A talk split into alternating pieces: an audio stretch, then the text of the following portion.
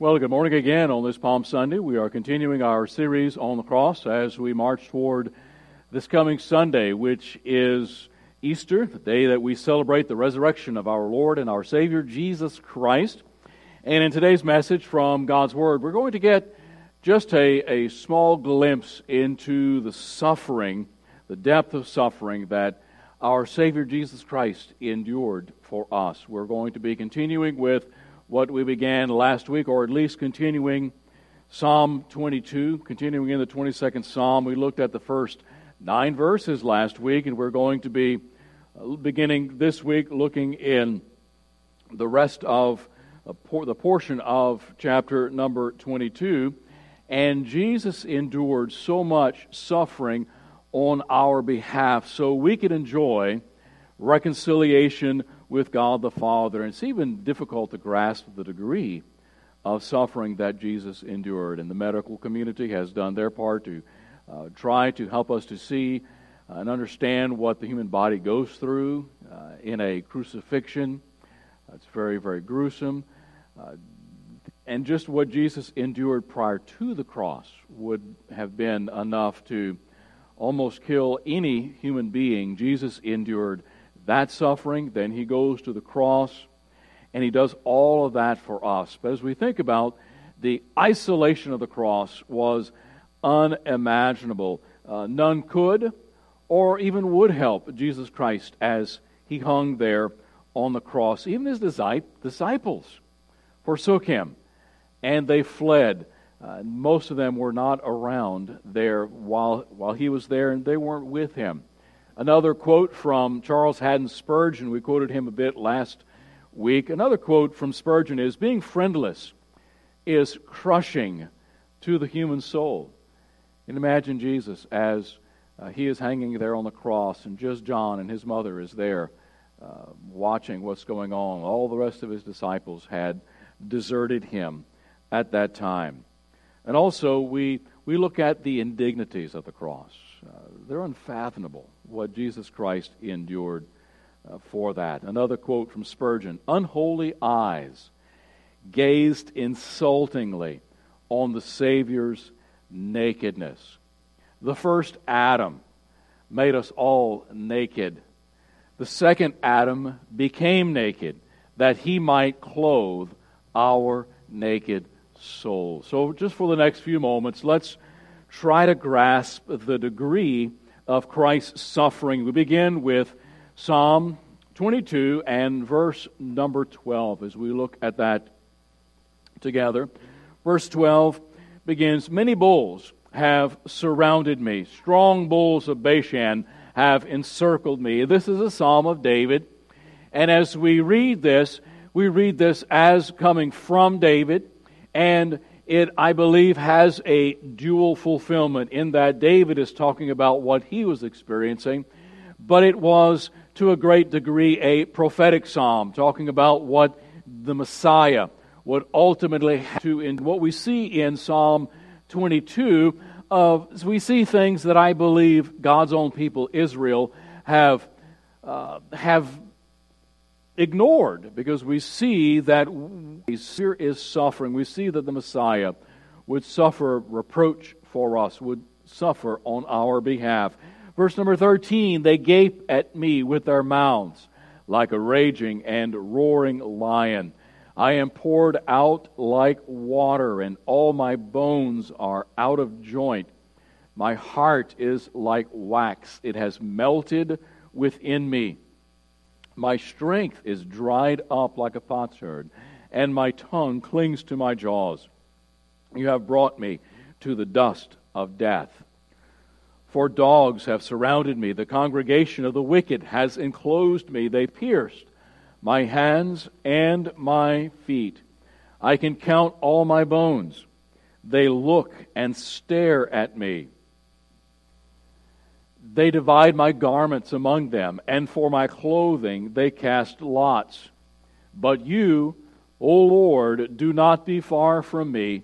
O my strength, hasten to help me. Let's pray. Lord, please use your word this morning to help us to have a glimpse into the, the reproach, the suffering, the loneliness that our Savior Jesus endured on our behalf, that we might be reconciled with God the Father.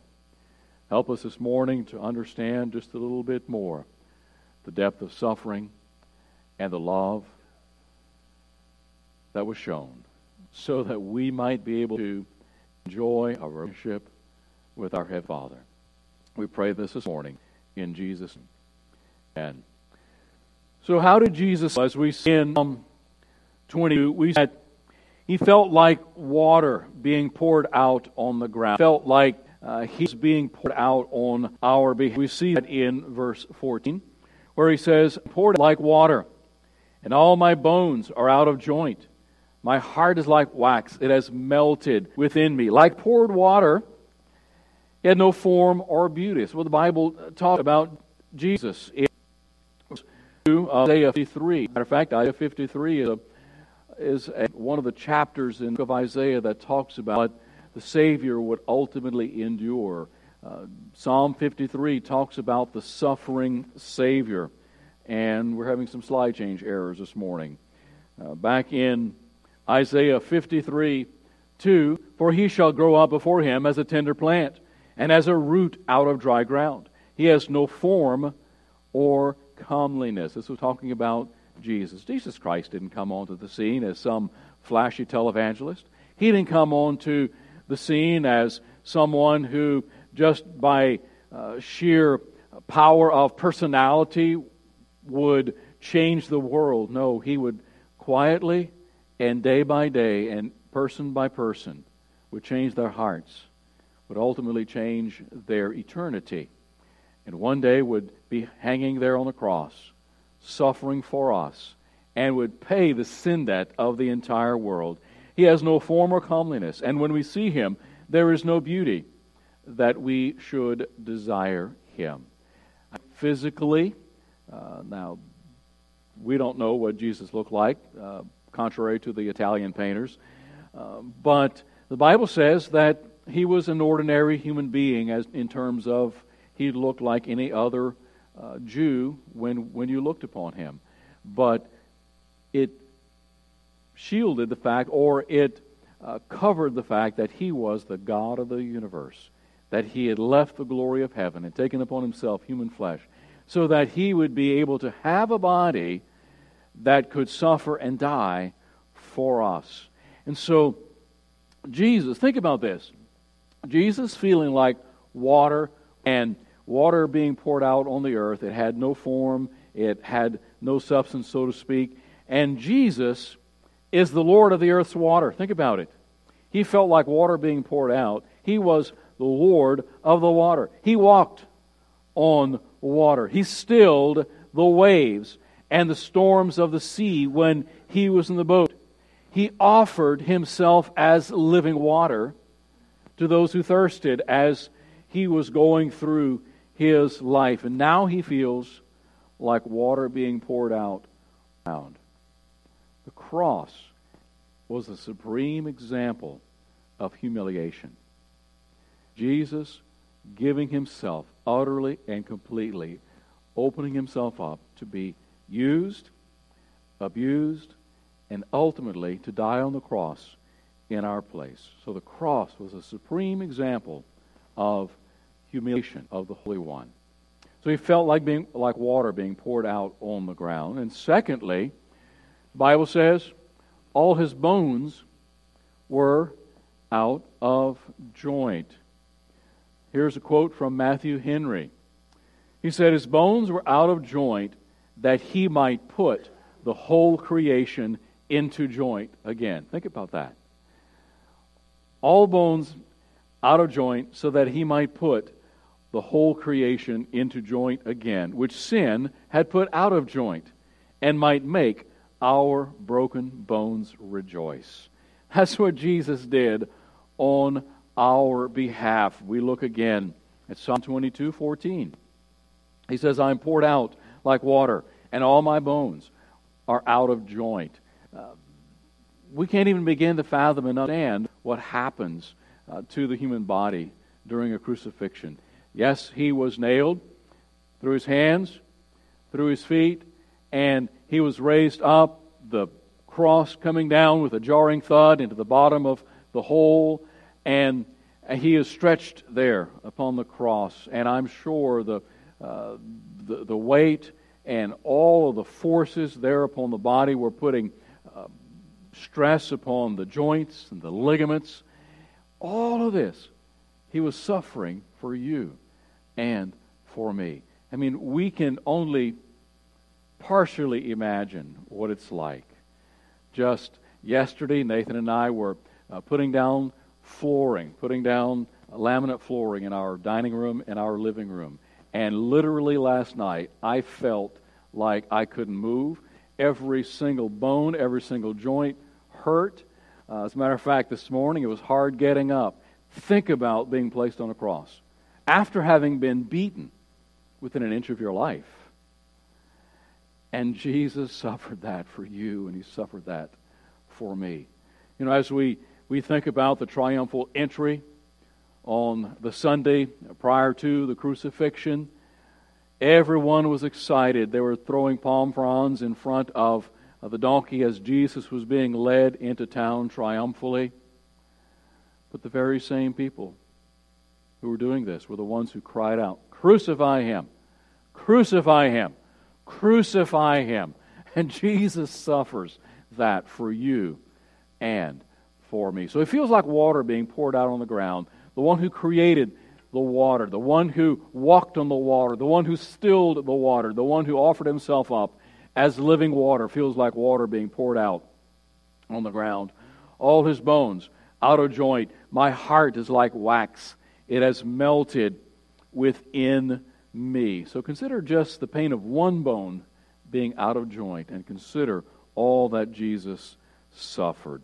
Uh, I think now we're beginning to feel a little bit of the great deal of suffering and the pain that Jesus endured. And, and there was a reason why crucifixion was not used on Roman citizens because it was too horrendous.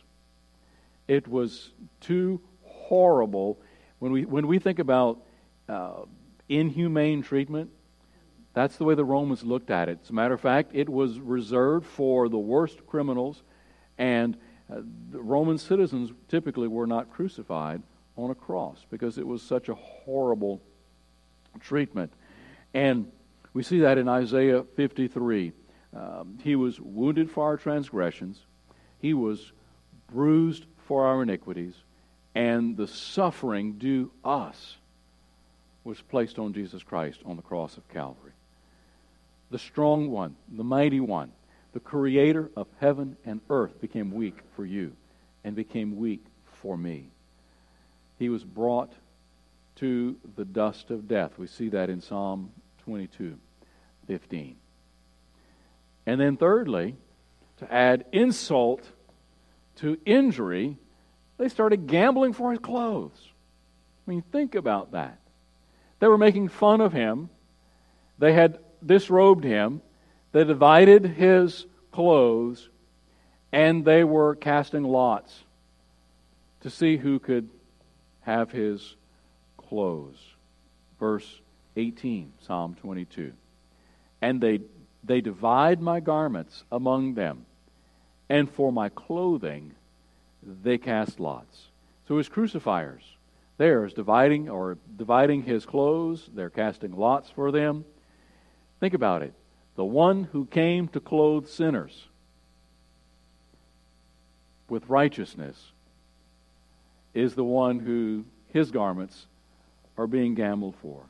His enemies took off his robe.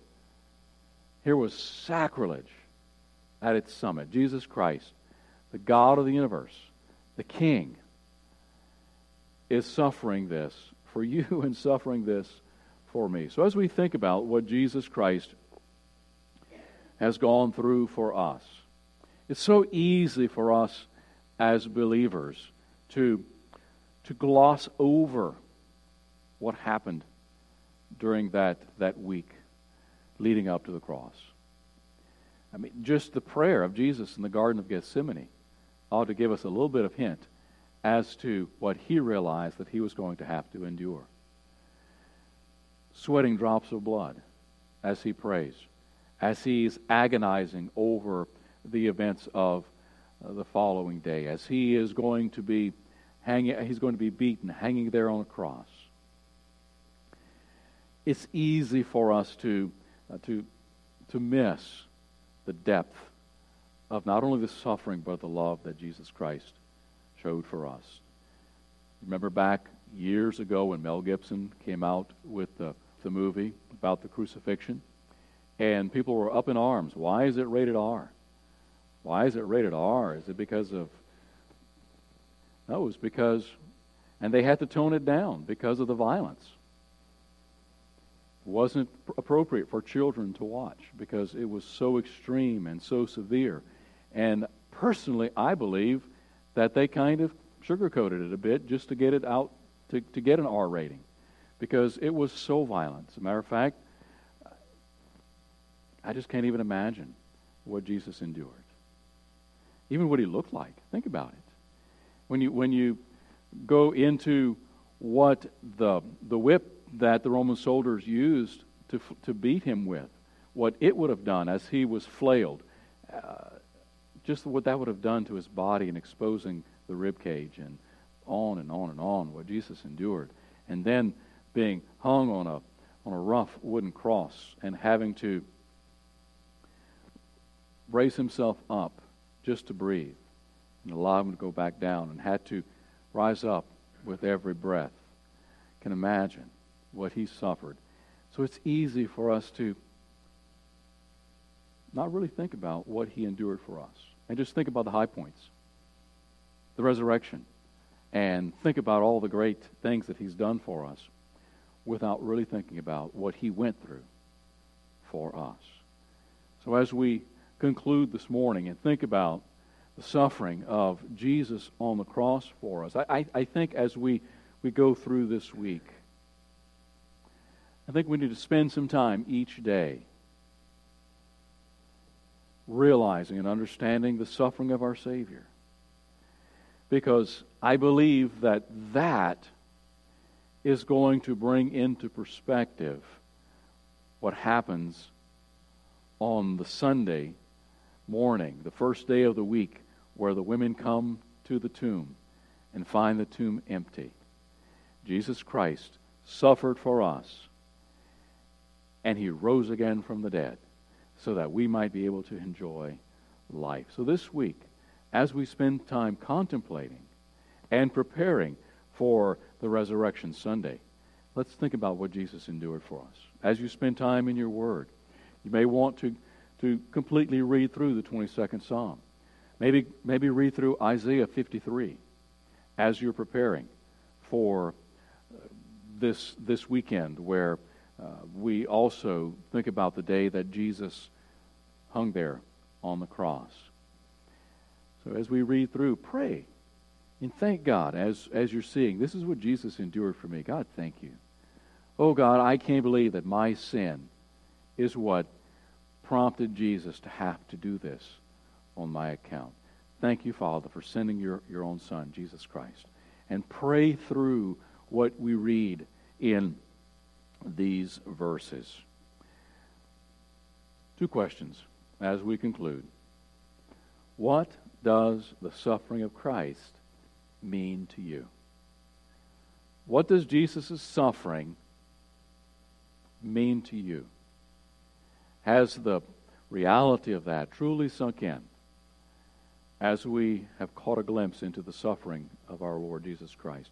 How does it impact us?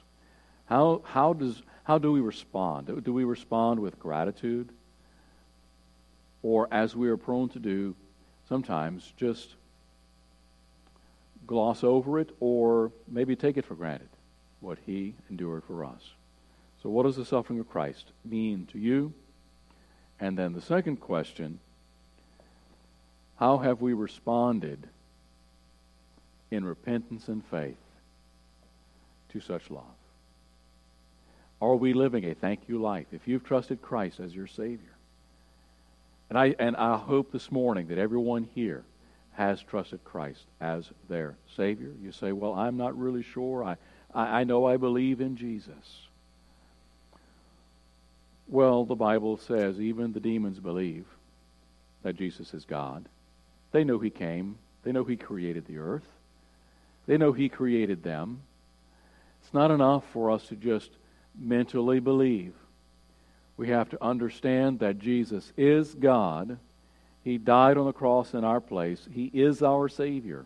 And we need to accept that free gift by grace through faith, not by anything we can do. We trust and we receive the gift of eternal life. We're baptized into the body of Christ. Our sins are forgiven. We are made part of the family of God. All who call upon the name of the Lord, the Bible says, shall be saved. So, how will you respond to such suffering and this gift? How do we respond? I trust that it's in repentance and in faith to such a profound act of love. Let's pray. Lord, today we are so very thankful for the life of Jesus Christ, the earthly life of Jesus Christ, who made it possible to die a death for the entire human race who would believe and made it, made it effective for everyone who would believe. And also thank you, Heavenly Father, for the divine life of our Savior Jesus Christ, who could pay an eternal sin debt as no one else could. Father, this morning, as we think of the suffering Savior, may it make a profound difference in our life. May it make a difference in how we think, in our motives, in our attitude, and our actions not only throughout this week, but throughout the rest of our life. And let this not be a religion. Let this not just be something that culturally we do, but help us to understand that this is a relationship with you.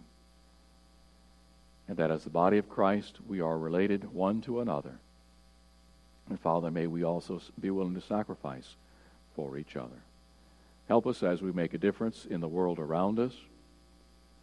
Father, help us to prepare for this outreach that we're planning next month.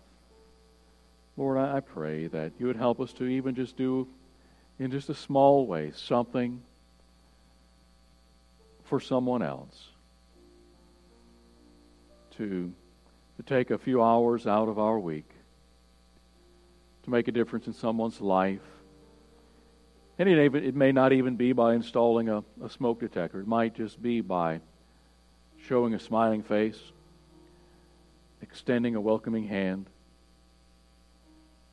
or maybe even a hug to someone who needs it. An opportunity to pray for someone going through a difficult time. Who knows that, that maybe for such a time as this, that whoever you place on that team going to that particular residence is the one that, that you're going to use to make a difference in someone's life. Lord, help us. I know we, humanly speaking, are not able to do much. But Father, you are able to take everything that we can do and you can turn it into something miraculous. Father, help us to be going out, making a difference, helping, helping others. Father, help us to this week just spend some time as well with you in prayer, meditating on what you mean to us, to our families. Lord, help us to make a difference for you. And I pray, Lord God, that you would make a difference in our lives. We pray this in Jesus' name. Amen.